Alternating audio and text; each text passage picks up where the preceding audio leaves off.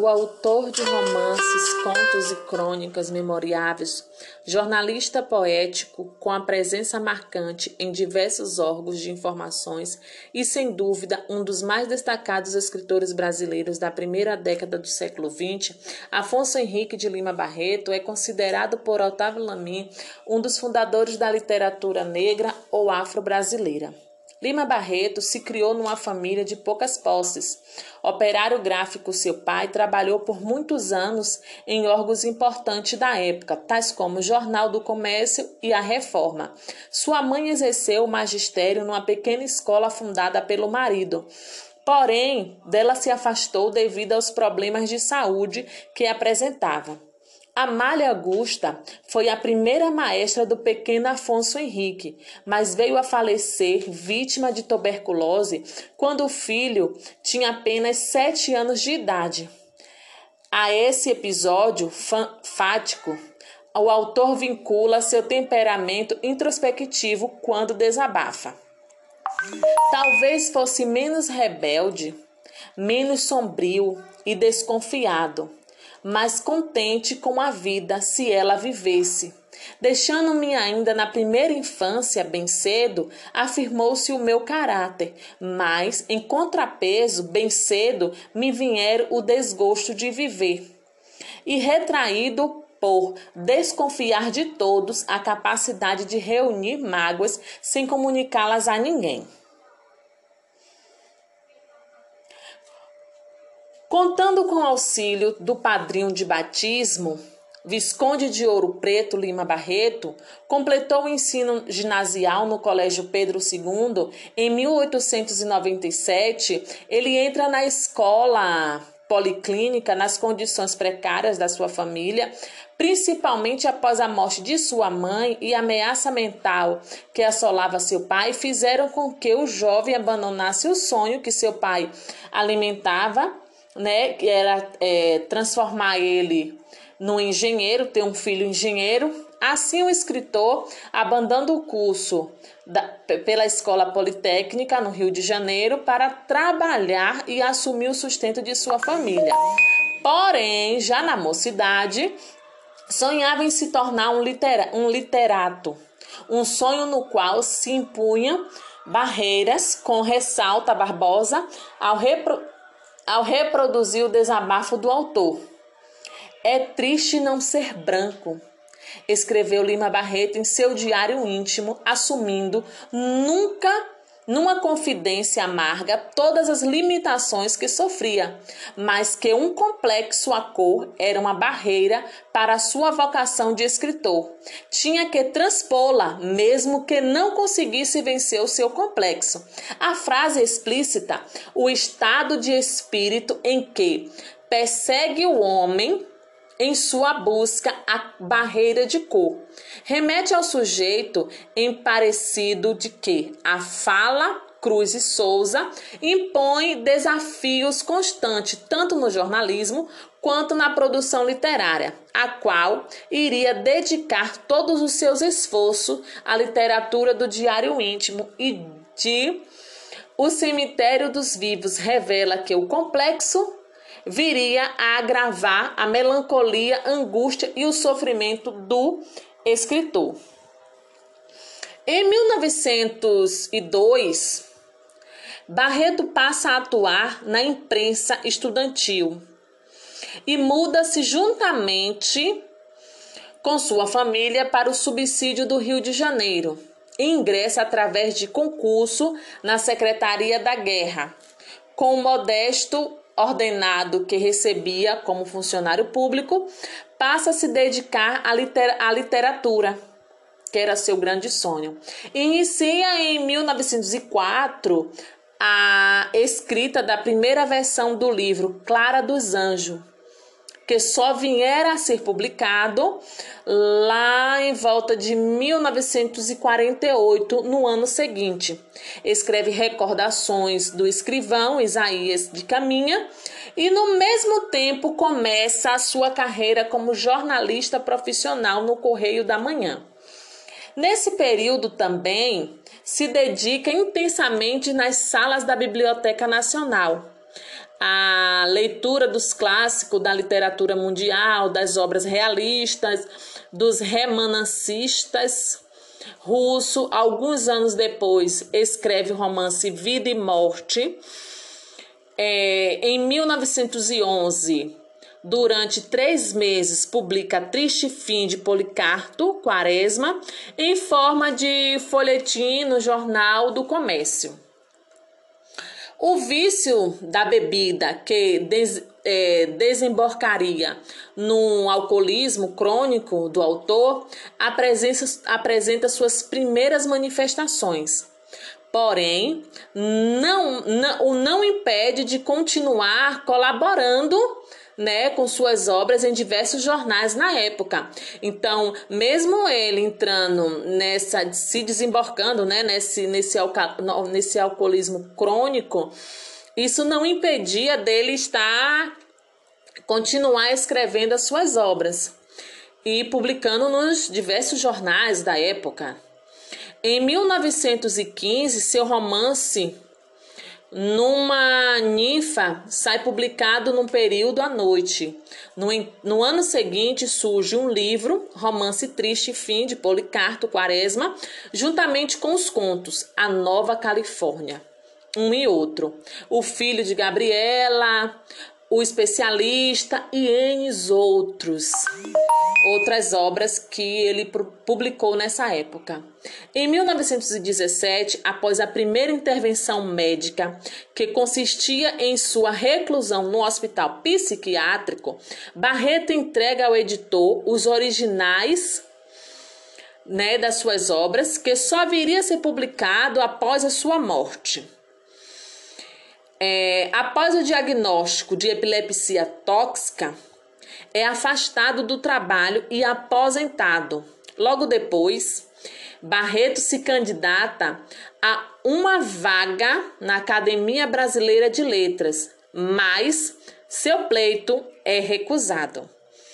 No início de mil novecentos e dezenove, suspende a, colo- a colaboração do Seminário Político A B C, por ter a revista publicado com um artigo contra a raça negra, com o qual não concordava.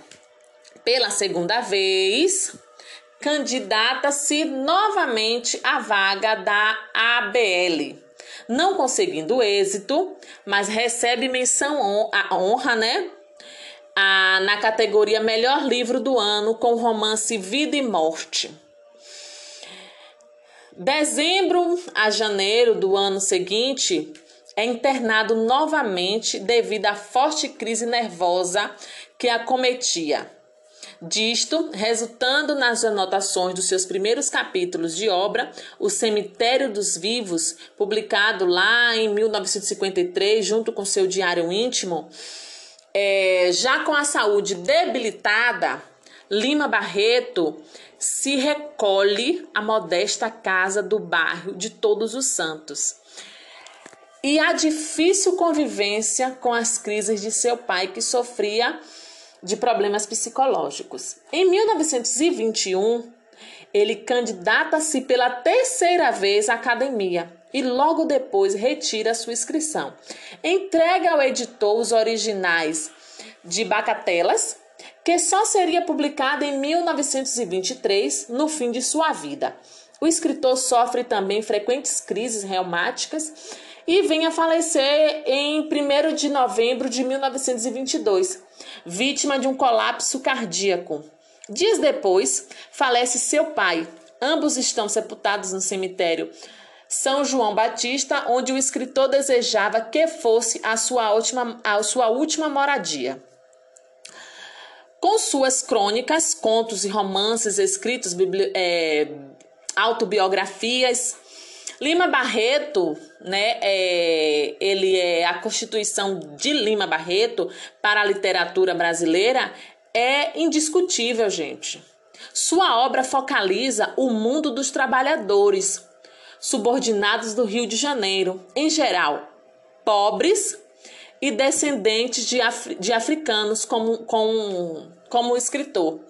O desejo de retratar o que está à margem da sociedade, aqueles que estão e que estão e que impulsiona a escrita a, do, da, do, romantista, do romantismo, esse movimento de voltar-se para a periferia e dar-se voz aos que nele se encontra pode ser recebido praticamente em toda a sua ficção. Em Clara dos Anjos, por exemplo, o narrador preocupa-se em detalhar o ambiente, os casebres, as ruazinhas dos animais, as crianças, as discussões, tudo amontoado em, em fases, é, as, as expansões como uma longa faixa que se alonga. É, Lima Barreto ele, ele assim, caracteriza-se, né, o subsídio do Rio de Janeiro depois de descrever esse espaço de exclusão. O narrador Inciso faz assim várias críticas, né? Então Lima Barreto, gente, a contribuição de Lima Barreto para a literatura brasileira é indiscutível, é indiscutível, é indispensável. É, assim, perfeita.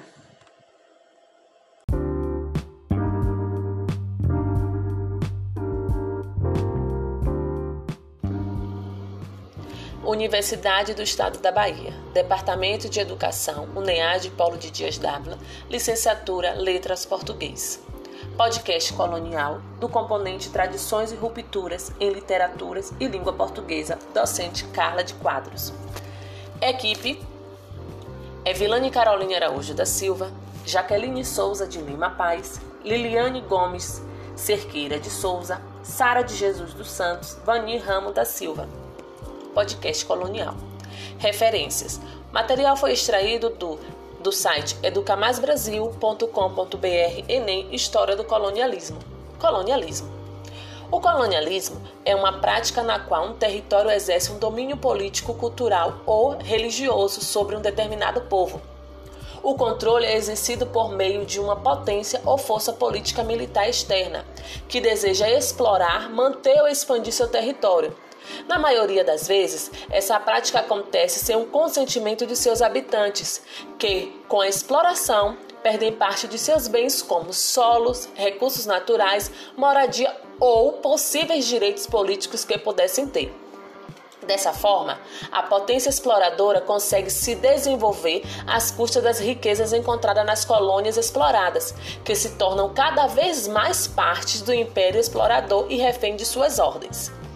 Um exemplo que retrata muito bem o colonialismo foi o descobrimento do Brasil como todos nós conhecemos. Os portugueses, que eram os colonizadores, descobriram o território brasileiro, por acaso, quando realizavam uma expansão marítima com destino aos continentes, ao continente asiático. E por acreditarem que estavam na Índia, resolveram chamar os habitantes que aqui estavam de índios. Origem do colonialismo. Inicialmente, esse termo era usado pelos romanos quando eles queriam se referir às comunidades rurais, fora do seu território. Porém, as expressões logo se tornou mais abrangente. Atualmente, o colonialismo é usado para explicar a doutrina política, econômica e cultural que embasa o controle exercido por uma metrópole, através da imposição administrativa e militar sobre uma colônia. O termo colônia é de origem latina, colônia, que significa um lugar para a cultura. O seu objetivo pode ser comparado ao expansionismo, que é a prática de uma nação que acrescenta mais um território ao que já possui. As características de colonialismo. Como principal característica, o colonialismo estabeleceu a complementariedade. A partir do momento que a produção colonial passou a ser organizada com o intuito de satisfazer os interesses territoriais de países europeus, foi organizada no Brasil, por exemplo, uma produção para fornecer matérias-primas como açúcar, algodão, tabaco, café, para o comércio dos países europeus.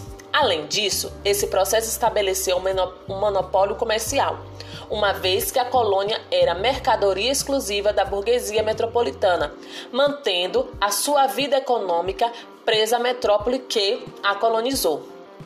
A burguesia era permitido comprar com exclusividade os produtos coloniais com um valor mais baixo e vendê-los por preço mais alto do que dos, nos mercados europeus. Outra característica que marcou o processo de colonização foram as divisões coloniais conforme as necessidades da metro, metropolitanas.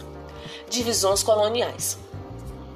As, metró, as metrópoles usavam duas classificações para distinguir os tipos de colônias. Elas poderiam ser colônias de povoamento e colônia de exploração. Na colônia de povoamento, os colônios migravam em grande número para as colônias com intuição de povoar o desenvolvimento, o lugar ou interesse que não era de exploração de recursos.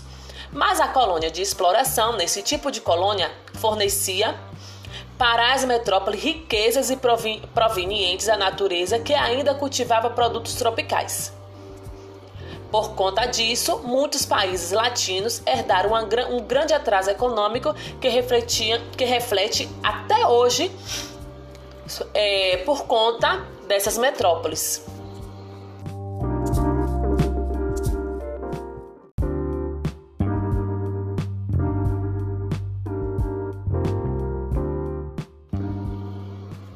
Universidade do Estado da Bahia, Departamento de Educação, UNEAD, Paulo Dias D'Ávila, Licenciatura, Letras, Português. Podcast Colonial, do componente Tradições e Rupturas em Literaturas e Língua Portuguesa, docente Carla de Quadros.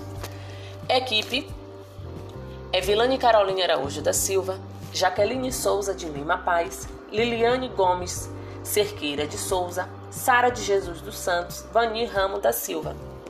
Podcast Colonial. Referências. O material foi extraído do, do site educamaisbrasil ponto com ponto b r Enem História do Colonialismo. Colonialismo. O colonialismo é uma prática na qual um território exerce um domínio político, cultural ou religioso sobre um determinado povo. O controle é exercido por meio de uma potência ou força política militar externa, que deseja explorar, manter ou expandir seu território. Na maioria das vezes, essa prática acontece sem o consentimento de seus habitantes, que, com a exploração, perdem parte de seus bens como solos, recursos naturais, moradia ou possíveis direitos políticos que pudessem ter. Dessa forma, a potência exploradora consegue se desenvolver às custas das riquezas encontradas nas colônias exploradas, que se tornam cada vez mais partes do império explorador e refém de suas ordens.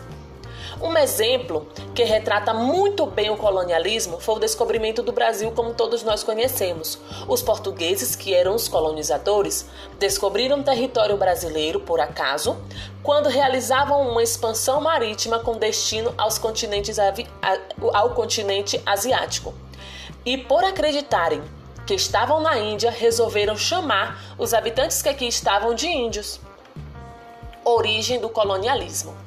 Inicialmente, esse termo era usado pelos romanos quando eles queriam se referir às comunidades rurais, fora do seu território. Porém, as expressões logo se tornou mais abrangente. Atualmente, o colonialismo é usado para explicar a doutrina política, econômica e cultural que embasa o controle exercido por uma metrópole, através da imposição administrativa e militar sobre uma colônia.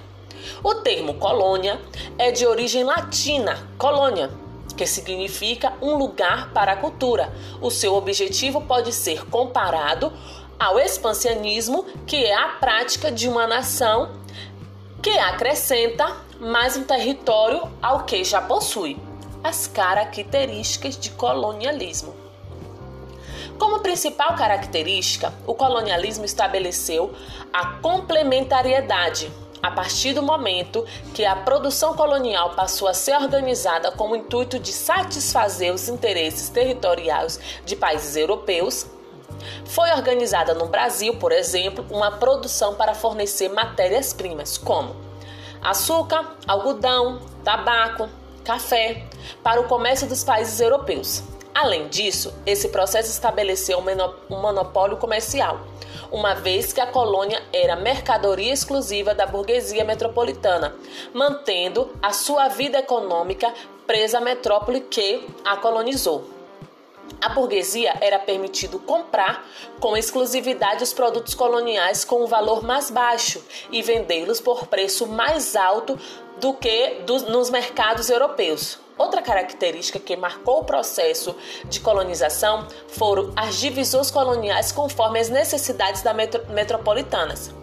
Divisões coloniais.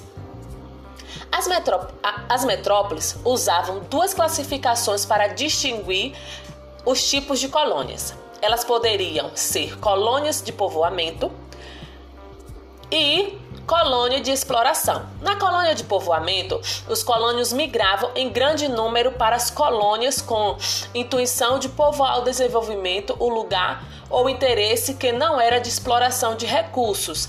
Mas a colônia de exploração, nesse tipo de colônia, fornecia para as metrópoles riquezas e provenientes da natureza que ainda cultivava produtos tropicais. Por conta disso, muitos países latinos herdaram um grande atraso econômico que, refletia, que reflete até hoje é, por conta dessas metrópoles.